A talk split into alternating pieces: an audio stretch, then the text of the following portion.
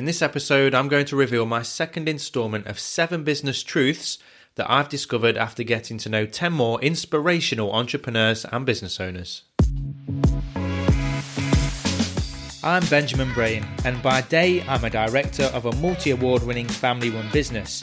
And by night, I interview successful business owners to share their journeys, experiences and truths to serve as inspiration, motivation and first-hand education for like-minded entrepreneurs and entrepreneurs to fast-track our own business success.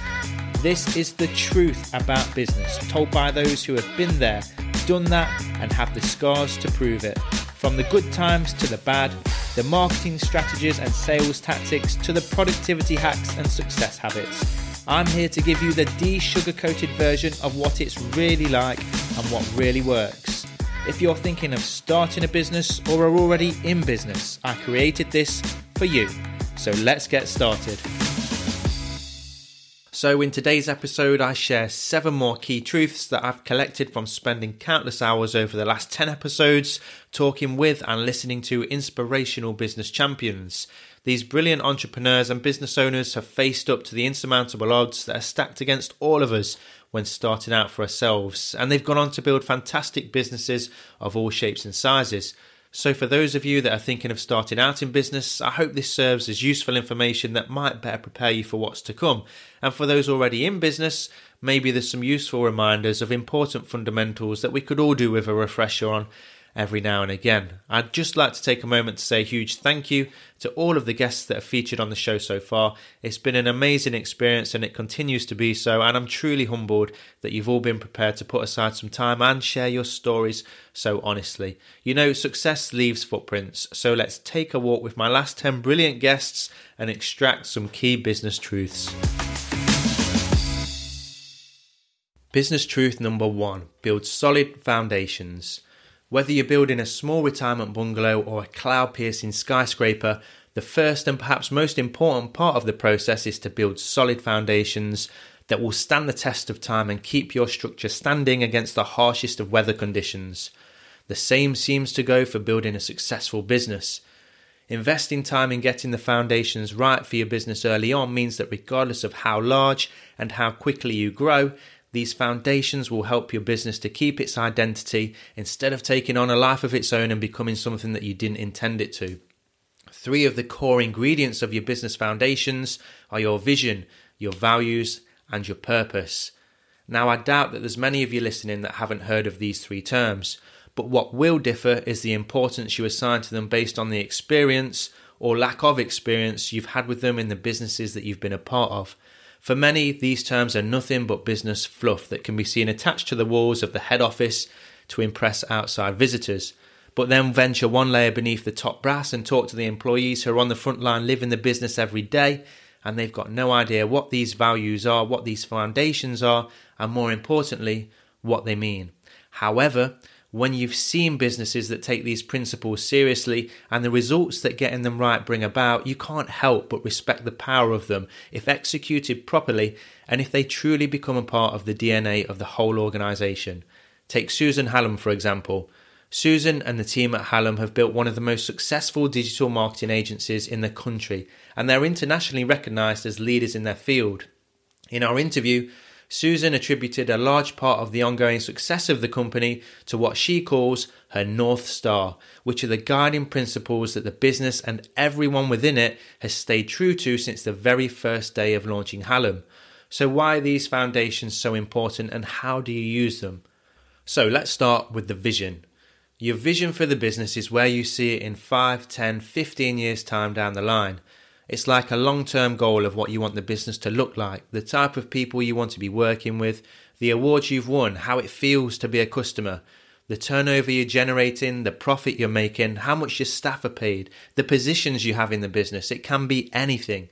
It might be and should be a million miles away from where you are right now, but it gives you and the whole business something to aim towards and to commit to. You know, it's impossible to hit a target that's not there. And like most things in life, if you don't have a target, a pinpointed destination or outcome that you want to achieve, you tend to find you end up treading water, no matter how hard you work or how many hours you put in. When the business has a clear sense of direction, it makes it much easier for the whole team to align. And when business decisions revolve around getting to a defined destination, you start to see progress. It's like watching a huge cruise ship pull away from the port and start moving at less than walking pace, but making progress nonetheless towards its tropical location. Everyone in the business knows what they're walking towards, and if you've done it right, everyone knows what's in it for them, a massively important part of the process.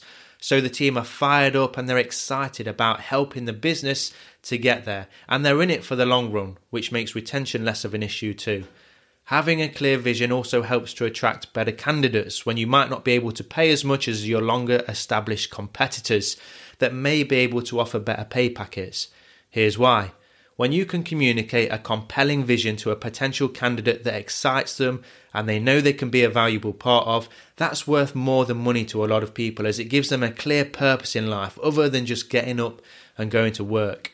Most of us want to be a part of something special, and there are many people out there who will choose to work for a company with drive and ambition, where things will work out better for them in the long term and they actually enjoy what they're doing, versus joining a company that pays more, but ultimately all you have is a job and no idea where the company is going and what your involvement is in that.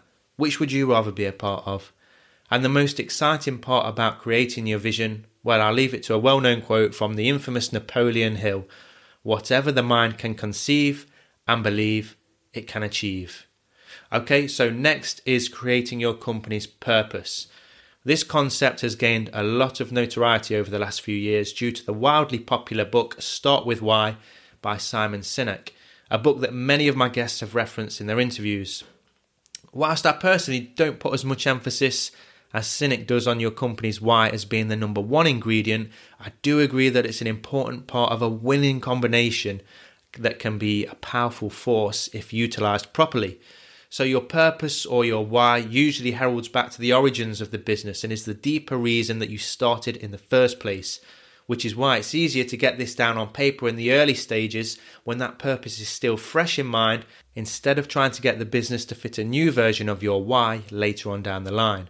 It's not your brand promise or what you deliver to your customers.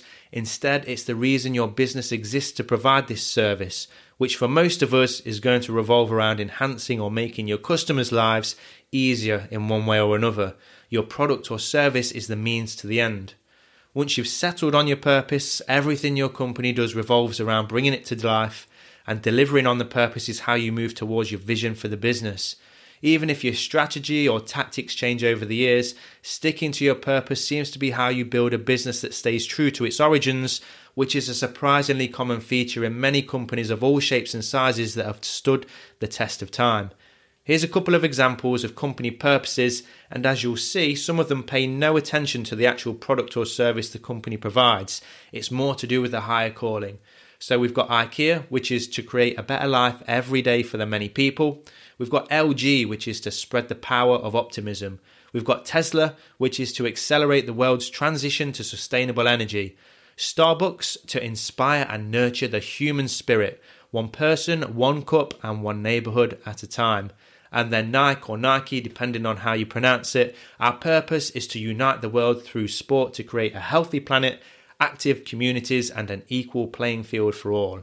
So it might be nice to have a fancy paragraph about saving the world to impress potential new recruits and customers, but the question is, what difference does it actually make to the business? Well, here's an example to get you thinking. Let's say we have two estate agencies. Agent A, their purpose is to simply sell houses. Agent B, on the other hand, is to help people to start the next chapter of their life in their best possible way, because often that's what's happening when people are moving. Agent A hasn't put the time into creating their purpose, and so team members are left to come up with their own assumptions about what they're there for. You know, just selling people's houses. To them, it's just a job. Agent B, however, has really etched this purpose into the D N A of the business. New recruits are told about it. It's part of their new starter training. It's talked about in the office. It's talked about in team meets. It's talked about in appraisals and one-to-one. And everybody that's a part of the business knows what they're here to do and the difference they're making to people's lives on a daily basis. To them, it's more than just a job. Now, imagine the difference in how these two agencies operate and how it feels to be a customer. Whilst they may be in essence providing a similar service, the way in which that service is delivered is going to be worlds apart. Who do you think has the better reputation? Who do you think receives more five-star reviews? Who do you think the top-performing staff want to work for? And ultimately, who do you think customers are happy to make, pay more money to?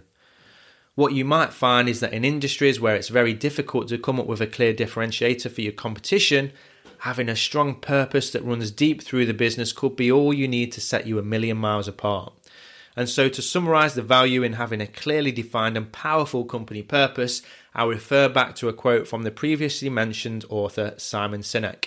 People don't buy what you do, they buy why you do it. So the final part of these three business foundations are your company values. And I expect that for many listeners, when they hear this phrase, you think of empty and meaningless business words that are showcased once again at the company headquarters. The same sort of words that teams on The Apprentice usually end up calling themselves. Words like synergy, stealth, velocity. Now, I have no doubt that in many companies, it's probably not far from the truth. However, what a clear and well-communicated set of company values should do is define the type of people that you want in your business. The way in which you expect everyone in the business, including you, the business owner, to behave and help you to create a strong company culture instead of having the company create it for you. So how do you use company values? Well, first of all, you use them to recruit like-minded people who are all working together, rowing the ship in the same direction to reach a shared goal. You talk about them in your job adverts and in your interviews to find people who resonate with the values of your company. You use them in performance management, in appraisals and one-to-ones, and stack up how team members are performing against the values and if they need to make any behavioural changes.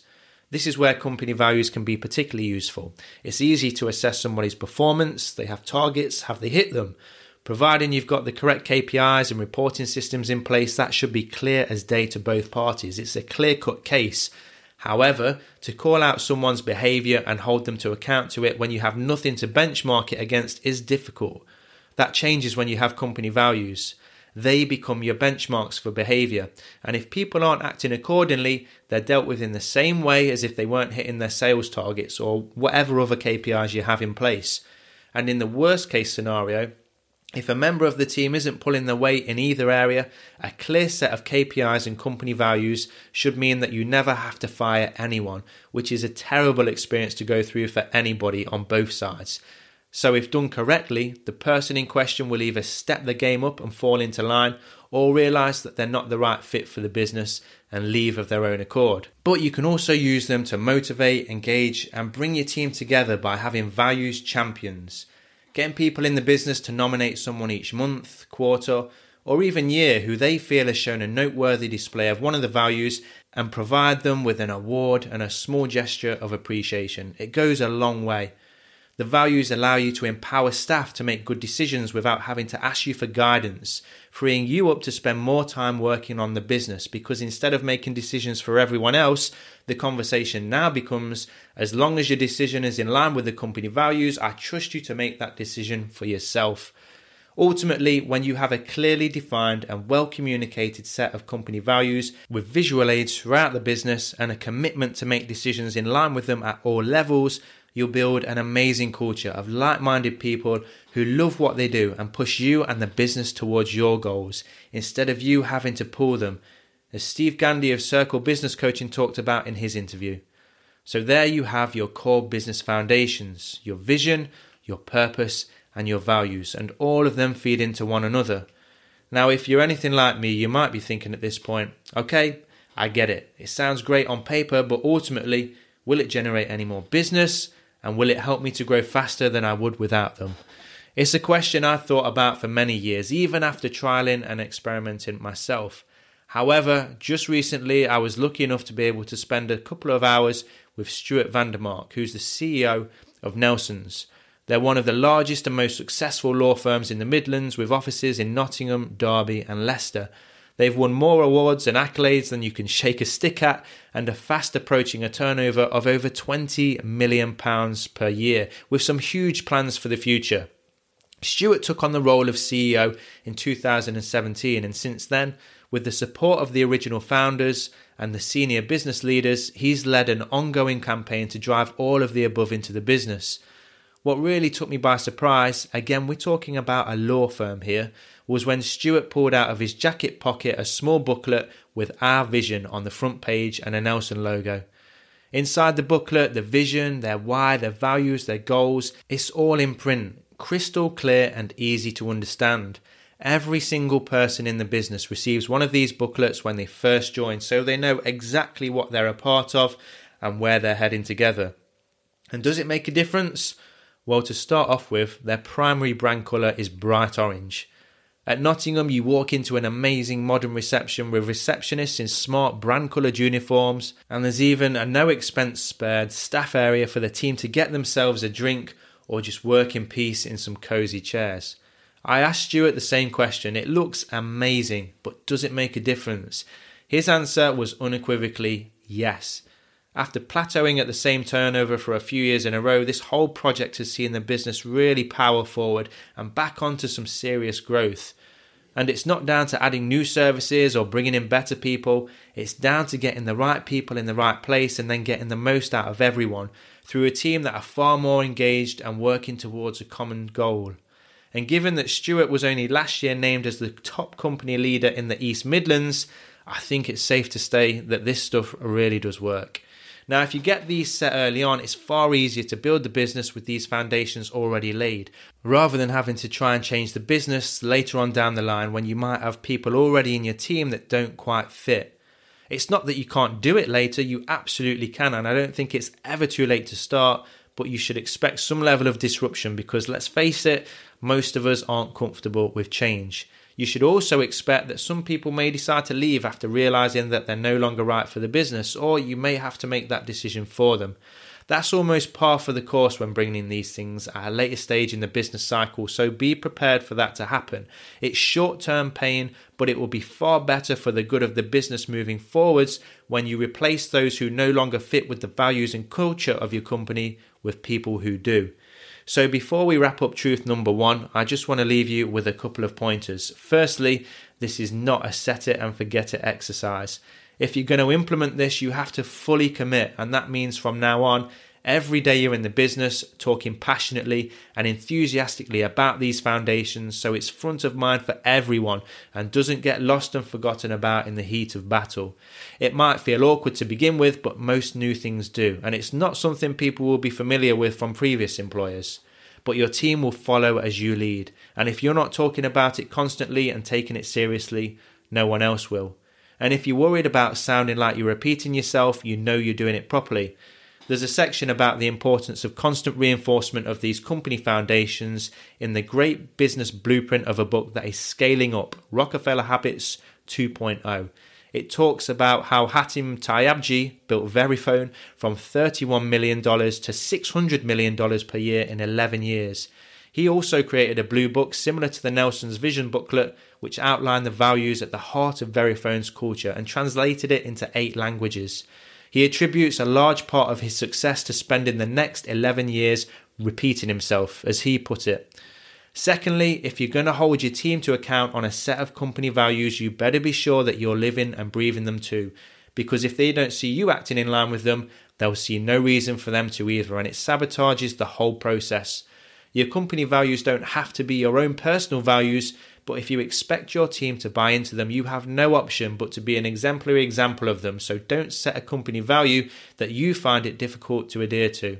Nobody's going to get it right all the time, which is fine. And maybe you should encourage a relationship with your team where they're comfortable with being called out on the values, but equally, you're happy for them to do the same with you. And finally, it's important that these values are clearly defined. What exactly do you mean by team and what behaviours does that mean? Same goes for growth and any of the other words and phrases that you pick for your values. Don't let there be any ambiguity around what these company values actually mean and give some examples of the type of behaviour or the value in action. A great idea as suggested by Andrew Dayton of A W D Development Solutions is to let your team come up with some guidelines for how they should behave. When your team comes up with the ideas, they're far more likely to take ownership and have more pride in what they've created, which means it's more likely to happen.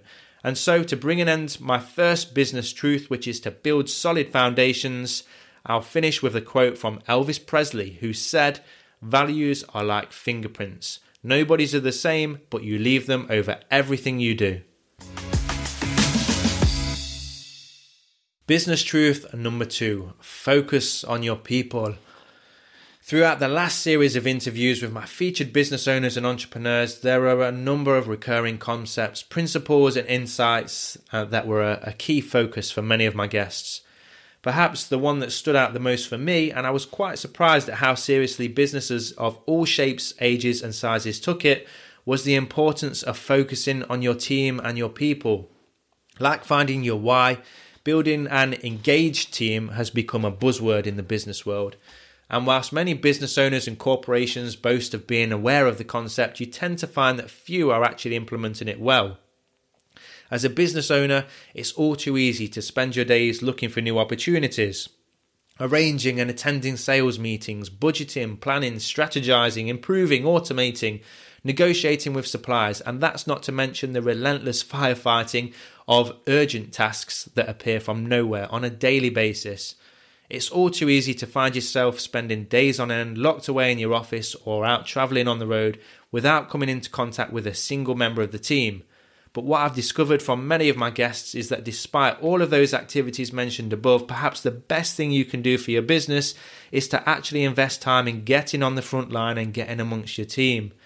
I think nowadays when people hear engaged, the default is to think of Google-ized offices with space hopper meeting rooms and freshly prepared plant-based meals hand-delivered by Buddhist monks. All of a sudden, engaged team sounds expensive. But what I've come to realise is that most of the time, all of that is just superficial. And as Kool Mahay talked about in his in- interview, building an engaged team that will go the extra mile and will stay loyal can actually be as simple as just having a normal conversation with your employees. It's taking time out of your day to find out how their day's going. It's asking what they've been up to, how their family is, what they enjoy about the job, and what could be improved. These type of conversations will not only build an incredible bond between you and the business, but you'll also glean perhaps some of the most valuable intel, as your staff will know just as well as you, usually better, what's going right, what's going wrong, and what needs to change. The long-term results from making this a regular part of your work week are no longer in question. It works. The trouble that many business owners and entrepreneurs have with this, and I have no problem holding my hand up to this myself, is that it's an exercise that doesn't generate a tangible result that can be plugged into a spreadsheet and analysed. As business leaders, sometimes, if not all the time, we feel pressured, and usually we're the only ones actually putting that pressure on ourselves to show that we're providing value to the company by doing as much stuff and getting as many tasks ticked off the checklist as possible. But ultimately, that short-term dopamine hit that we get from completing a task is not what's best for the ongoing success of the business. For you, it's a conversation with a member of the team. For that one individual, it's the fact that the owner of the business has taken time out of his or her day to sit down and have a conversation with them. It could well be the highlight of that person's week that they go home and tell their partner about over dinner, just for them to know that you care about them. If you want to make your team feel valued, it's perhaps the best thing you can do. Forget the space hoppers, forget the foosball tables, forget the sleeping pods. Just begin by making talking with your team a regular part of your weekly routine. Because if you don't have that, none of the above will make an ounce of difference. The question is, if your days are already packed full, how do you find the time? Well, unfortunately, that's not possible. None of us have the magical ability to find time. You have to make the time and then view that time as sacred. Damon from Brief Your Market talked about how he takes his team out to the pub on a regular basis so they can let their hair down together, relax, and get to know each other on a deeper level, which builds a level of camaraderie that is hard to beat. Steve Gandhi talked about how you should schedule no less than eight hours per week and block it out in your diary so it gets done for M B W A. Management by walking about. Because if you look after your people, your people will look after your customers. And if your people look after your customers, your customers will look after your business. And if your customers look after your business, well, I think we all know what's next, and it revolves around you. And so to bring my second business truth to a close, I'm going to use a quote from Steve Gandhi in the last interview on the show, which went a little something like this. It's your people that will get you to where you want to be, so focus on your people. Business truth number three, keep one eye on the pipeline. When you've started out in business, every new client you secure and customer you win means so much more. It's validation in not just your business idea, but in you as well. And this could just be the beginning of all your dreams coming true. Now you've got one, or if you're lucky enough, some customers, you've got to prove your worth, and you're probably going to be focused on delivering insane amounts of value to blow the socks off your new customer and start building a rock-solid reputation. The problem here lies in that it's all too easy to become so immersed in over-delivering to your customers that you take your eye off new business that's coming into the pipeline. You finish your piece of work, deliver it to the client, and they're delighted. They're really pleased that they chose to work with you and they pay their fees promptly. For a moment, everything feels great. In fact, it couldn't have gone better. Then after you've given yourself a little pat on the back, you decide to get back to work and see what's next. And then it hits you. There's nothing there. Nada. You realise that you became so zoned in on completing the order that you've totally taken your eye off locating and bringing on board new business. This can be a big issue for service-based businesses and especially those in the coaching and consulting field, as Andrew Dayton from A W D Development Solutions and Jim Thorpe from J T Ethos both talked about in their interviews. Susan Hallam, owner of the internationally renowned Hallam Digital Marketing Agency, talked about struggles with keeping business levels consistent in the early days and how you'd have to go through peaks and troughs of income. So whilst it's extremely important to deliver outstanding work to your customers, don't forget to make sure that the pipeline of new business isn't drying up and you have a constant stream of leads to convert into new customers. That way you won't have to experience inconsistent months of abundance followed by drought, which greatly affects your cash flow. There are all kinds of ways that you can automate your lead generation process now, regardless of what type of business you're in, so that it's working for you twenty-four seven and you have a constant pool of quality leads to dip into, even if you're spending most of the time on delivering your product or service. And so to summarize business truth number three, to keep an eye on the pipeline, I'm going to use a quote from the great business and personal development master, Brian Tracy, who says, "Keep your sales pipeline full by prospecting continuously. Always have more people to see than you have time to see them." Business truth number four, find a mentor. Several of my guests have referenced the importance of having a mentor or coach, which has greatly contributed to their success. The whole foundation that this podcast is built on is the fact that success leaves footprints. Learning from your mistakes is an important part of becoming a successful entrepreneur. But if you can tie that in with learning from the mistakes of others, well, that just adds fuel to the fire. Having access to the experiences, lessons and guidance from those who have already trodden the path from which you intend to follow can save you from making the same mistakes that they made and implement what they found to work without having to go through the same painful process of having to figure it all out for yourself. It's not to say that you're not going to be successful by going it out on your own. Absolutely, there's not, that's not the case. And there's plenty of people who have done it that way. But with the right coach or mentor, there's every chance that you're going to get there faster and with far less friction. If you're going to go out and find one for yourself, which I'd highly recommend, there's a couple of questions which are often asked about this subject. First one being, so what's the difference between a mentor and a coach? For me, a mentor is somebody who has been successful in the same industry as you. Typically, when you think of a mentor, we tend to think of someone approaching retirement who's now looking to ease off the pedal a bit and wants to give back by helping others to succeed, but that's not always the case. Yes, you want someone who is more experienced or has more of what you want in order for it to be a worthwhile endeavour for both parties, but they don't need to be light years ahead of you. If you're at step two out of ten, you don't have to find somebody who's at ten. It could be somebody who's at seven, six, or even five, because they'll still be able to help you progress through those next levels. You can learn specifically what not to do, what worked for them in the past, and then decide how you can adapt that for your own benefit. They might also be able to open doors and introduce you to key people that are going to help fast track your growth and progression. So, a good coach is someone who may not necessarily know the intricacies of your craft, but they're experienced in building successful businesses. As Steve Gandhi mentioned in his interview, you tend to find that whilst the product or service you deliver may be vastly different, the building blocks of a successful business and the solutions to the major problems we're all faced with are usually the same, regardless of which industry you're in. Alan Weiss, who's heralded by many as the top entrepreneur coach in the world, said that when he was a consultant working with some of the best performing businesses on the planet, No matter what was going on, he could always boil issues down to one of eleven problems, regardless of the size of the business, industry, or the country it was based. A good coach also knows the right questions to ask of you to help you come up with the highest quality answer. On face value, this may not seem all that valuable, but as Tony Robbins says, the quality of your questions determines the quality of your life.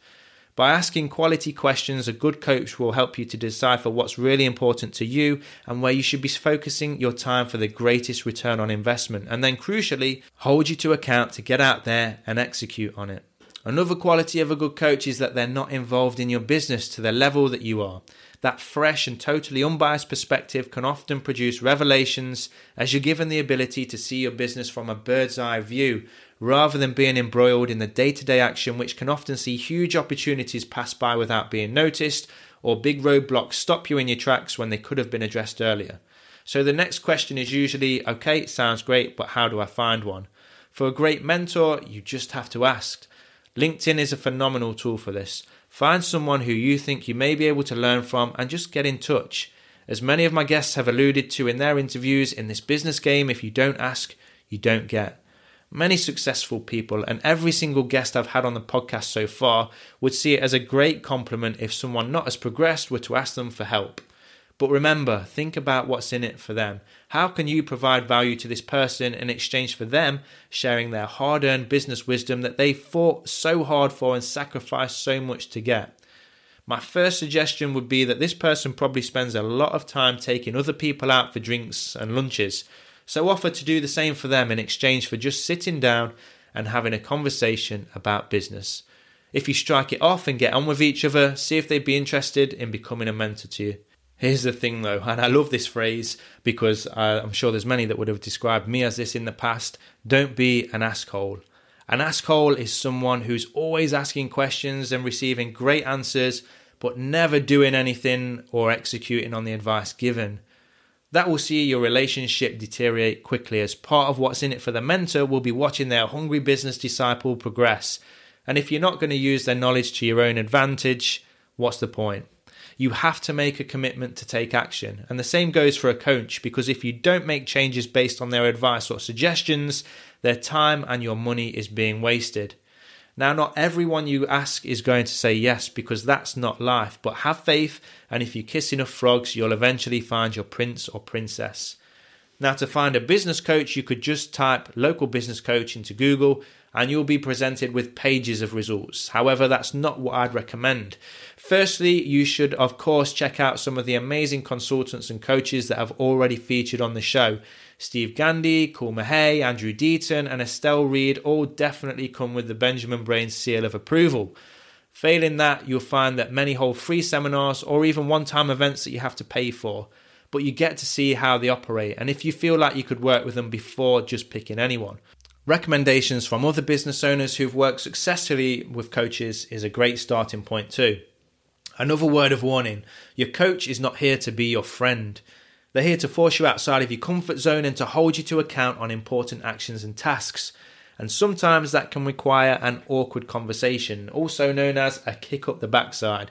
And getting too friendly can sometimes sabotage that vital element of a coach-client relationship. So, have I taken my own advice here? Well, the answer is sort of. Firstly, I would definitely consider all of the guests that I featured on the show a mentor of mine, because in every single episode I've learned something new, and I often refer back to the stories of these entrepreneurs when I'm faced with the similar challenges.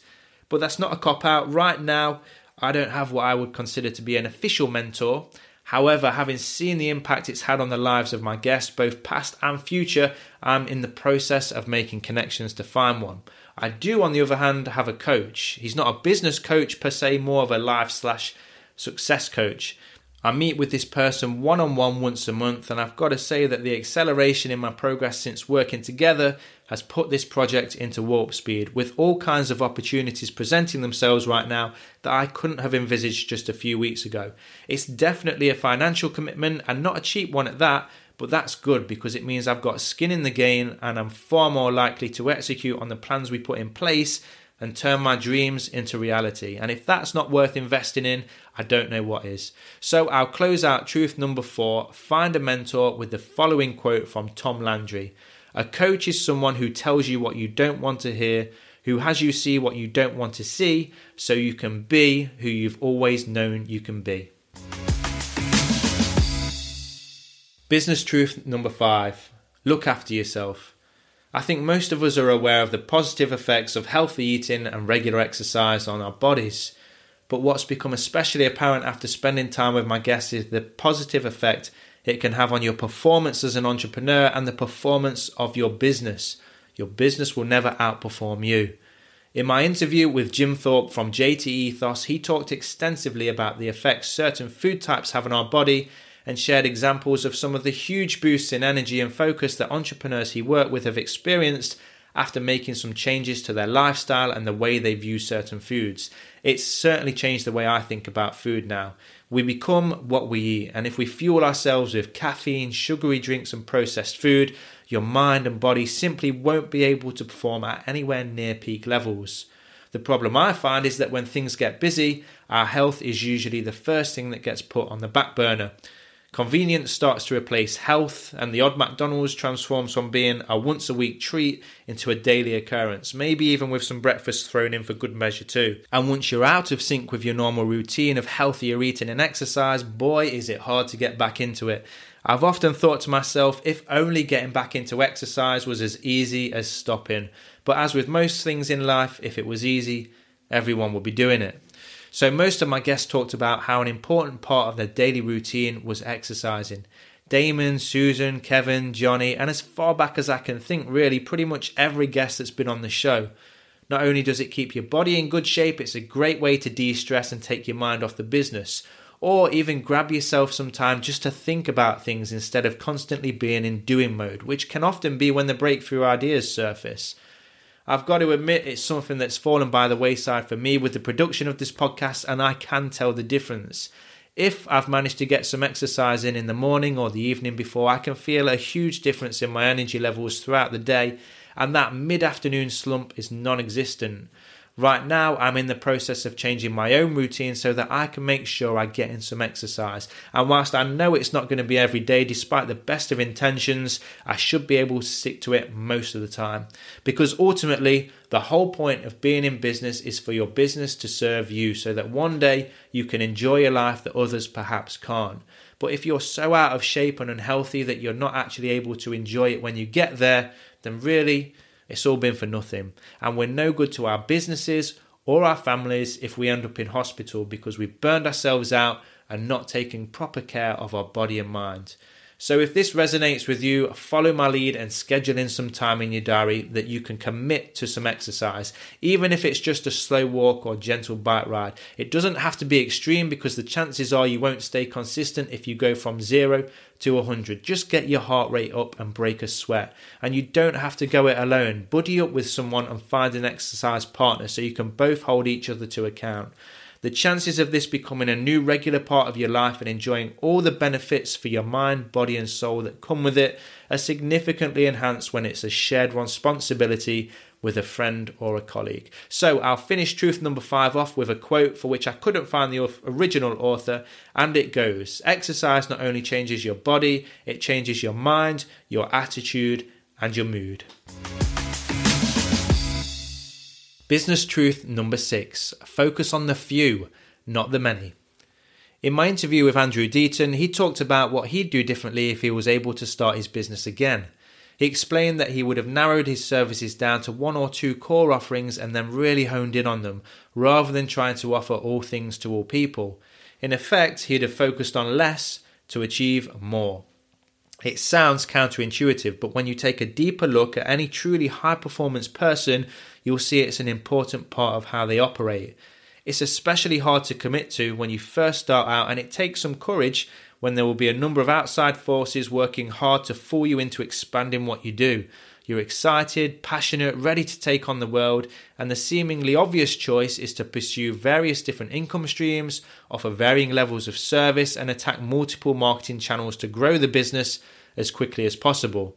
But what actually happens is your efforts are diluted and your results become subpar at best. Multitasking is overrated. In fact, really, there's no such thing. It's an illusion. you have a finite amount of focus, and if you're working on more than one thing, you're not giving one hundred percent of your focus to either. And how you get things done and done well is by concentrating all of your focus on one task, project, service, or product line until you've nailed it, and then moving on to the next. Multitasking, which is now a staple attribute proudly displayed on ninety-nine percent of C Vs, was never meant to describe human activity. It first appeared in print in nineteen sixty-five and was used to describe the capabilities of computers that were able to perform one task whilst another was holding in the background. Unfortunately, it's that good old FOMO, fear of missing out, that forces us to add more when we don't immediately get the results we're looking for, instead of working on what you've already got to refine it and make it better. For example, if you're planning on using social media to advertise your business, don't go setting up accounts on every single platform. Pick one that's best suited to your target audience, learn how to get really good at it, and master it. I can speak from experience on this. To begin with, for the podcast, I set up accounts on Twitter, Instagram, YouTube, Facebook, LinkedIn, you named it, I was there. I felt it was what I needed to do. You've just got to be on every platform. But I then had to invest so much time in trying to learn to use them all effectively, optimize my profiles, use the right hashtags, employ the right growth strategy, that I was getting nothing else done, and all of that time was resulting in about two more followers per week. Looking back, I don't know how I expected it to work, but all it took was a comment from somebody like, "Oh, you're not on Twitter?" And then boom, I'd be on Twitter. Now I've scrapped the Twitter, I've scrapped the Instagram, and I'm focusing most of my efforts on LinkedIn, which means I can spend far less time learning how to get exponential growth on the platform whilst having plenty of time to get the actual meaningful work done, and it's made a huge difference. So if your business isn't producing the results that you're looking for, maybe don't look for what more you can add. Instead, look at what you can do to make what you've already got better, which may even mean taking away from your product or service offerings. So to summarize my sixth business truth, which is to focus on the few and not the many, I'm going to use a quote from a popular and successful YouTuber called Sunny Lenarduzzi, who says, "You've got to niche down to blow up." Business truth number seven, the business rites of passage.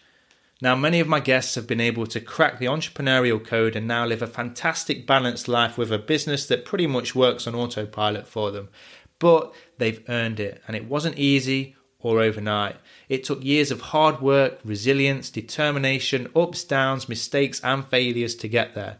And if you're thinking about starting a business or in the early stages, I've learned that there's what appears to be an unavoidable rite of passage that the universe will put you through to test your commitment to being successful before it allows you to move on to the next level. Now, that rite of passage may be different for each of us, but some of the things you're almost guaranteed to face during your first few years in business are money worries, sleepless nights, times when you start to doubt yourself and wonder if it's all worth it, pressure from those around you to pack it in, hiring the wrong people, making mistakes, getting out of shape, wasting money on ineffective products or services, losing touch with friends, being stuck as the technician, not getting the time to work on the business, and working with clients you don't like. You may even hate, but need the money. And whilst a commitment to constant learning is key and may well soften the blow or speed up the remedy, there is no better teacher than cold, hard experience. And it's only by going through these experiences that we can understand the lessons on a far deeper level and use them to carve us into better business people and entrepreneurs to deal with the bigger challenges that will come. Let's take, for example, Johnny from Invictus Communications. He has a great business now that is built around being lean and using third-party service providers so he can pack a far greater punch. He enjoys a great work-life balance and gets to do the things that he wants. But he's got there because of the lessons he learned in his first business, where things didn't go so smoothly and he eventually ended up selling. Kevin Huffington from Central Health Network put a huge emphasis on the difference it made when he switched from working in the business to working on it. But again, he had to go through those experiences of working all hours and realizing the business wasn't getting to where he wanted it to for him to be able to realize that things needed to change. Nobody, and I truly mean nobody, gets everything right the first time.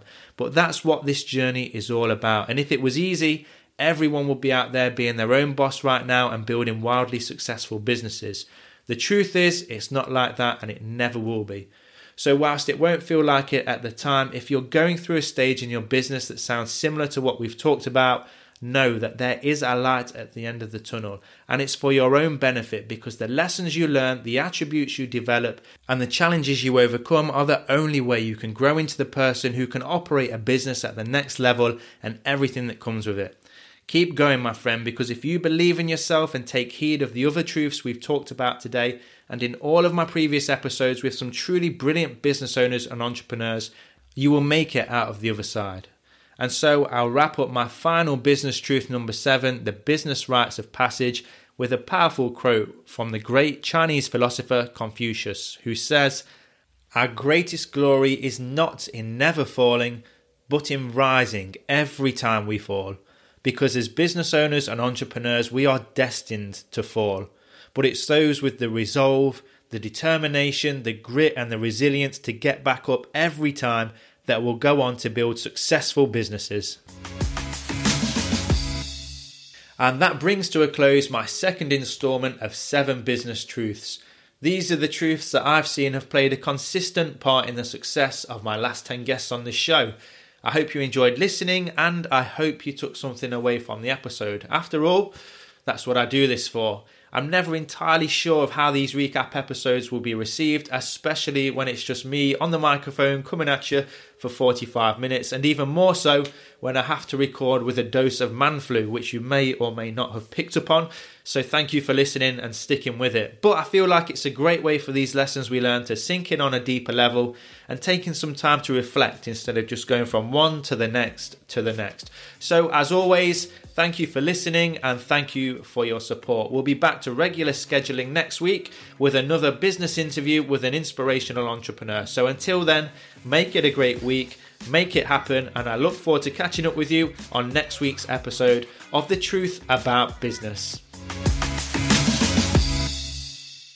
One final thing before you go, if you enjoyed this interview and want to make sure you don't miss out on the next episode with another real-life business champion, make sure you subscribe via iTunes, Spotify, your favourite podcast app, or by visiting my blog at benjamin brain dot co dot u k and hitting subscribe. At the blog, you'll also find the show notes to this episode, which includes all the relevant links to the website, social media channels, contact details, and anything else that was discussed in the episode. Just type in the name of the guest, and that will bring that right up for you. And finally, I'm always on the search for great business owners who would be happy to spare just a couple of hours of the time to share their business experience with our audience. So if you know of anyone that would make a great guest, or you'd like to feature yourself, just let me know. Send an email to hello at benjamin brain dot co dot u k and I'll reply personally as soon as possible. Also, if you've got any feedback, questions that you'd like me to ask our guests, or any other suggestions, I am definitely all ears. That email address again is hello at benjamin brain dot co dot u k. So that's it for this episode. I just want to thank you sincerely for listening. I hope you enjoyed it. Stay hungry, stay fearless, get out there and make it happen.